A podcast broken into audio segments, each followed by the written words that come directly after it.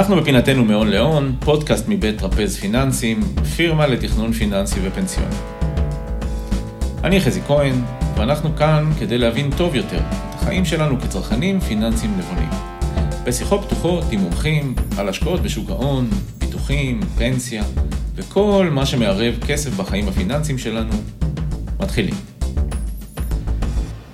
בשנים האחרונות פורסם אה, מחקר, פורסמו כמה מחקרים, שלמעשה באו וטענו שבכל מה שקשור להשקעה בתיק ניירות ערך, בדגש על מניות, לפעמים לנסות לאתר את מנהל ההשקעות, מנהל ההשקעות בגמל או בפנסיה, שישיג לי תשואות יותר טובות לאורך זמן, לפעמים זה קצת נועד לכישלון, ולפעמים פשוט עדיף להיצמד למדד מניות מסוים, כמו S&P 500 או תל אביב 125 שלנו, מאשר לבוא ולמצוא את אותו אה, מנהל השקעות שישיג אה, אולי תשואות יותר טובות.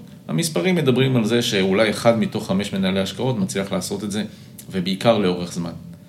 אז היום אני רוצה לארח שוב את חן פרידמן, מומחה בהשקעות ומתכנן פיננסי בכיר בקבוצת רפז פיננסים, עם הרבה מאוד רזומה וניסיון בניהול השקעות, שקצת אה, יעזור לי בעצם לדון בסוגיה הזאת, האם עדיף השקעה פסיבית, פשוט להיצמד למדד מסוים, או לנסות לאתר מנהל השקעות במדיניות השקעה אקטיבית, יצליח לייצר לי תשואות יותר טובות מאותו מדד. היי חן. היי חזי, צהריים טובים, מה העניינים? מעולה. איך אתה? בסדר גמור, בסדר גמור. תענו. אז בהקשר לדיון הזה, השקעות פסיביות, השקעות אקטיביות, מה עדיף? תראה, אנחנו לא יכולים להתווכח שב-20 שנה האחרונות זה מאוד סקסי, ההשקעות הפסיביות. כשאתה מדבר על סקסי, למה הכוונה? זה מאוד בולט, אתה רואה את העלייה, נגיד, בכמות המסחר, mm-hmm. נגיד, אם קח דוגמת הספיידר, mm-hmm. שהוא התעודת סל או הקרן סל שעוקבת אחרי ה-S&P 500, שהוא לצורך העניין מדד המניות הכי, יודע, מקובל בעולם, או הכי מפורסם בעולם. העלייה שם היא מטאורית ב-20 שנה האחרונות. חלק מזה נוצר מפמפום של חברות קרנות הסל או תעודות הסל שרוצות למכור את המוצר שלהם. וחלק מזה נוצר באמת, כמו שאמרת קודם, שרוב המנהלים לא מצליחים להכות את המדד. אפשר להגיד שגם הפריחה של הגישה הזאת, הגישה הפסיבית, אנחנו רואים אותה גם הרבה מאוד במוצרי הגמל, השתלמות, פוליסות חיסכון, שפתאום יש לנו הרבה מאוד מסלולים שמחכה מדדים. קח דוגמה בישראל, דוגמה קלאסית. עד לפני שנה הייתה קרן פנסיה אחת. שהייתה צמודה למדד. שהיה לה אפשרות. שהייתה לה אפשרות, סליחה, הגדרת את זה נכון, להיצמד ל-S&P 500, הקרן פנסיה של אלבן אלדובי. היום יש לכולם, חוץ מאלטשולר, יש לכולם.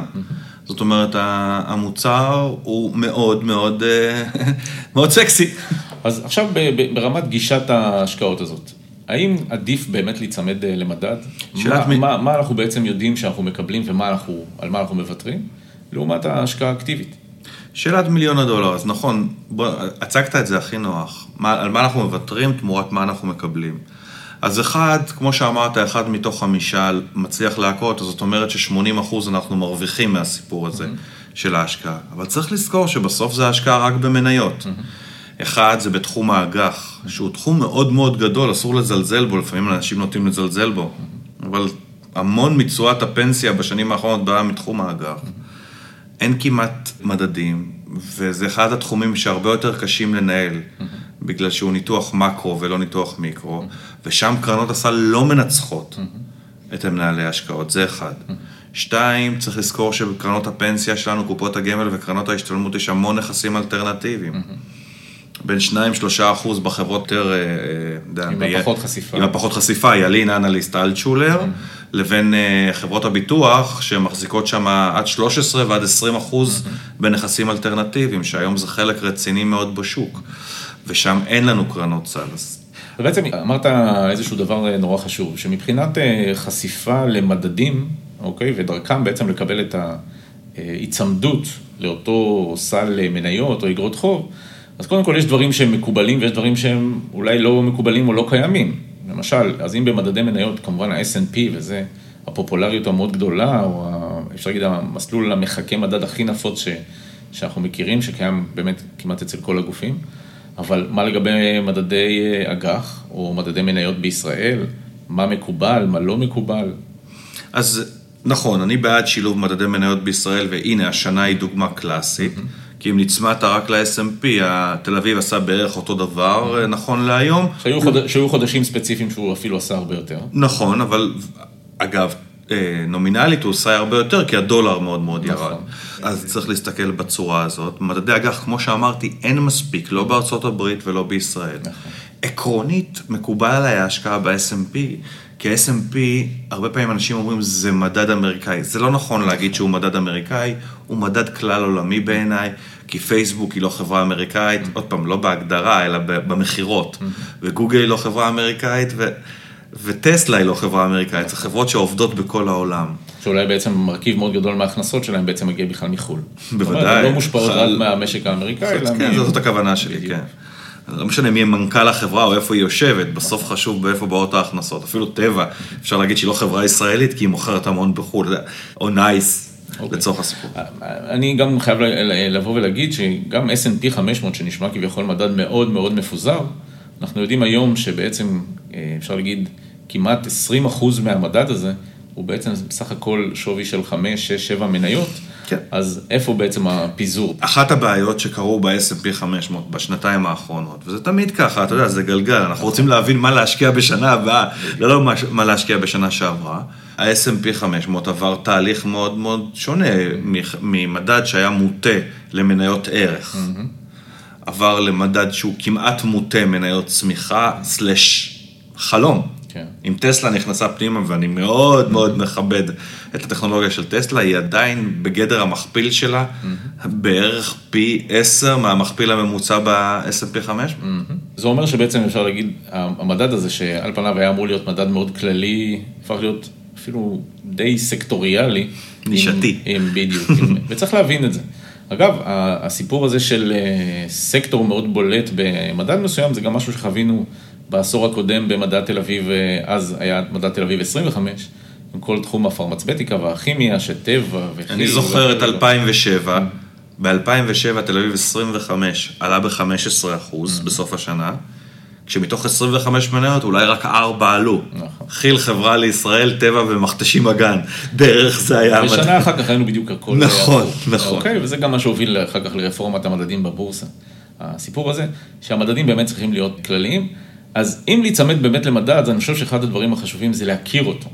זה לא ראה וקדש, אלא באמת צריך להבין את ה- את המרכיבים. אני מחזק. לא חשבתי על מה שאמרת, אבל זה נכון, כי צריך להסתכל על השינויים שה-S&P עבר בשנתיים האחרונות. ולהבין באמת איזה סיכונים אה, מתחבאים שם בתוך אה, מדד שכביכול אמור להיות אה, מפוזר. אבל יש לי שאלה אליך אחרי זה. בבקשה. אולי זה לשם הולך העולם, שהכלכלה היא בעיקר טכנולוגיה.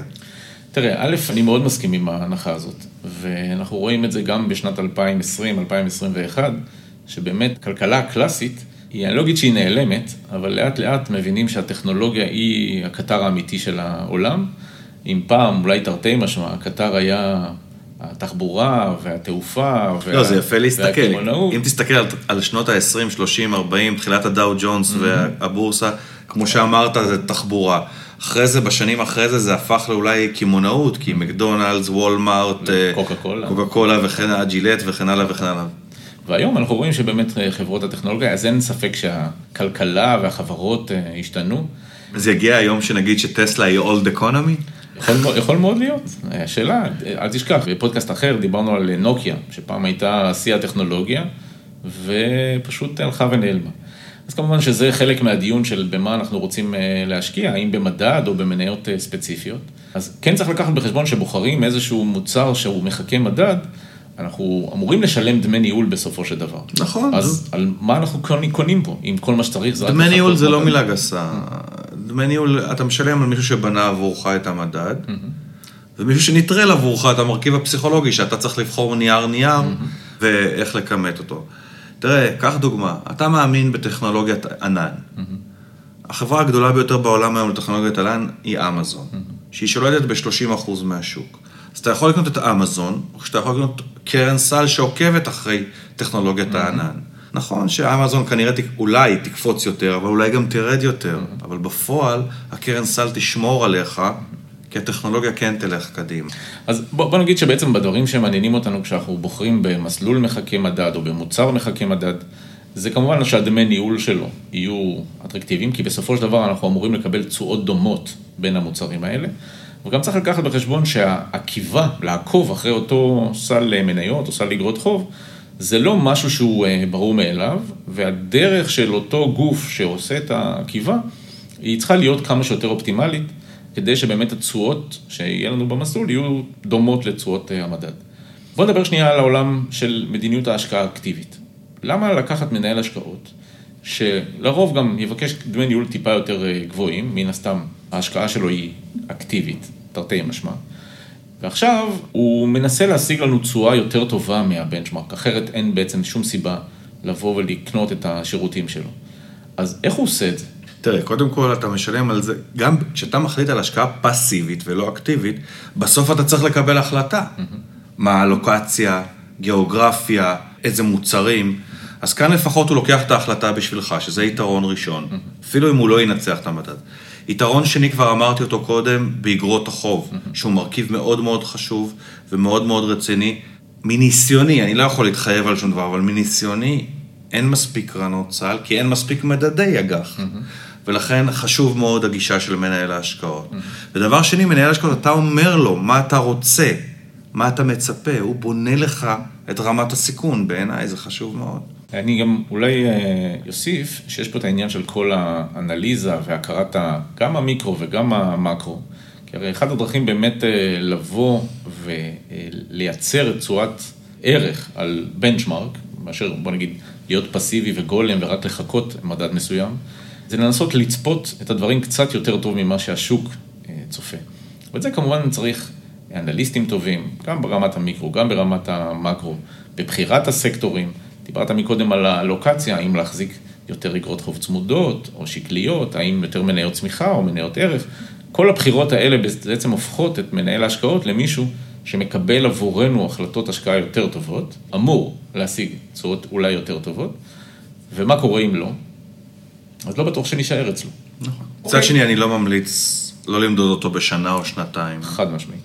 כמובן צריך להכיר את הנפשות, הנפשות הפועלות, אה, ובוא נגיד, יש היום אה, מספיק מומחים שיכולים לבוא ולהגיד האם גוף כזה או גוף אחר יכול להיות יותר איכותי, כמובן בלי להתחייב על זה, אבל כן עם היכרות, אה, ואפשר להגיד שאנחנו נפגשים לפחות עם שלוש-ארבע מנהלי השקעות ראשיים ברבעון, בשביל להבין את המגמות ואת הגישות שלהם. אוקיי, אז ככה, אם אני מסכם, יש את הגישה הפסיבית שאומרת בוא ניצמד למדד, נקבל את תשואות המדד, נבחר מישהו שיכול לעקוב אחרי המדד בצורה טובה, נשלם לו את הדמי ניהול שלו, ובעצם אנחנו יודעים שנקבל את התשואה של המדד, או תשואה דומה. מצד שני, גם אולי בצורה טיפה יומרנית, בוא ננסה לאתר את מנהל ההשקעות שישיג יותר. ואנחנו רואים שיש מנהלי השקעות שיודעים אה, נכון. לעשות את זה, ואם אנחנו יכולים לתת להם את הקרדיט ואת המושכות, אז בבקשה. כי כמובן הם אמורים להצדיק את הדמי ניהול שאנחנו אה, נשלם להם. הזכרת מקודם עניין של אה, השקעות אלטרנטיביות, שזה משהו שאין לו מדד, אוקיי? אין משהו שמחקה את, את המוצר הזה, והיום הוא הופך להיות יותר פופולרי וחשוב בתוך, אה, בתוך התיק. ולכן דווקא אולי למנהל השקעות אקטיבי, שיודע לבחור השקעות אלטרנטיביות, שווה לשלם דמי ניהול. נכון, אבל עדיין זה חוזר למה שאמרתי משפט קודם, בגלל זה גם צריך יותר סבלנות. כי ההבשלה שם לוקחת יותר זמן. נכון. תן דוגמה. תן דוגמה. שמעתי את מנהל ההשקעות של מור, mm-hmm. לא, לא ממליץ או לא, לא, לא, כן. לא ממליץ, אבל סתם... רק כדוגמה. רק כדוגמה, שקנה איזה עסקת נדל"ן של מגרש בירושלים. זו עסקה שתבשיל תוך 3-4 שנים, לא נראה שם את התשואות בזמן הקרוב. אבל כאן צריך סבלנות, צריך סבלנות לשבת על הדברים. אני עבדתי בפסגות, ופסגות ישבו, החזיקו את מובילאיי במשך עשר שנים, עד 2015, ששם... עד האקזיט הגדול. עד האקזיט הגדול. אין מה לעשות, זה חלק מהמשחק. ואני לא מדבר רק על הצלחות, יש גם כישלונות כמובן, אבל צריך לזכור שכרגע בריבית אפסית, זה תחום שחייבים ללכת אליו, כי הוא תחום קיים, חי ובועט. אז אנחנו נעשה אולי גם איזשהו פודקאסט אה, על השקעות אלטרנטיביות באופן אה, ספציפי, אבל אין ספק שזה תחום שיש בו הרבה מאוד ערך לתוך הלוקציה של תיק ההשקעות, ובעיקר את המתאם הנמוך לשוק ההון, דרך עסקאות נדל"ן, עסקאות בתשתיות, הלוואות חברתיות וכולי, עולם מאוד מאוד רחב, שבאמת היכולת לבחור את אותו גוף שמנהל לי את ההשקעות האלה, את אותן עסקאות נדל"ן או עסקאות חוב, זה בעצם אה, המקום לבוא ולהגיד, אני צריך פה ניהול השקעות אקטיבי ואין לי משהו בעצם להיצמד אליו, בטח בעידן, כמו שאמרת, ש...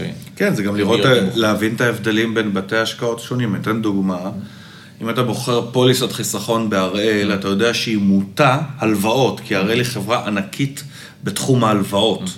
אם זה הלוואות לנדל"ן, צרכני וכן, תשתיות וכן הלאה וכן הלאה. אם אתה בוחר פוליסה כזאת מקבילה בהכשרה, בניהול של אלטשולר, ילין או מור, אז זה הרבה יותר שוק ההון. אתה צריך להבין מה אתה רוצה, מה אתה חושב. ומה נמצא באלוקציה ומה נמצא באלוקציה של אותו מנהל. מעולה. טוב, אז אה, ממש ככה לקראת אה, סיום, בבחירה של בין השקעות אקטיביות או פסיביות, להיצמד למדד מסוים או להמר על מנהל השקעות אה, שייצר לי ערך יותר גדול, בואו נסיים עם איזשהו טיפ זהב. דווקא. פה אני אהיה עוד פעם כמו תקליט חוזר. בסוף, נכון, זה לפזר. שיהיה לנו גם מזה, וגם מזה, וגם מזה. תוך כדי הפודקאסט הזה אני מקבל וואטסאפ מלקוח שלי, שהעביר כסף בדיוק להשקעות הפסיביות שבניתי לו ולהשקעות האקטיביות שבניתי לו. זאת אומרת, זה המשחק. יפה. צריך בעצם אה, איזונים ופיזור, זה בעצם מה שמקטין את הסיכונים. כמו שאי אפשר להמר על מנהל השקעות אחד, אנחנו לא נשים את הביצים ב- בסל אחד, וצריך אה, מן הסתם לפזר. חן, שוב, המון המון תענוג לארח אותך וכיף גדול, תודה שהתארחת. תודה, חזי. אז סיימנו עוד פרק של מאון לאון, פודקאסט אה, מבית טרפז פיננסים. אפשר למצוא אותנו באפליקציית הפודקאסטים ובדף שלנו. תמצאו אותנו בקלות גם בגוגל, פשוט תקליטו טרפז פיננסים.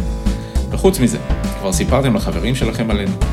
אם לא, אז עכשיו זה יהיה זמן מצוין לשלוח להם את הקישור לפודקאסט ולדף הפייסבוק שלנו. מוזמנים לרשום לנו תגובות, נושאים שמעניינים אתכם, וכמובן, תמשיכו לפרגן. זה מבחינתנו כיף גדול לקרוא את התגובות והמחמאות שלכם. אני הייתי חזי כהן, תודה רבה, ונשתמע.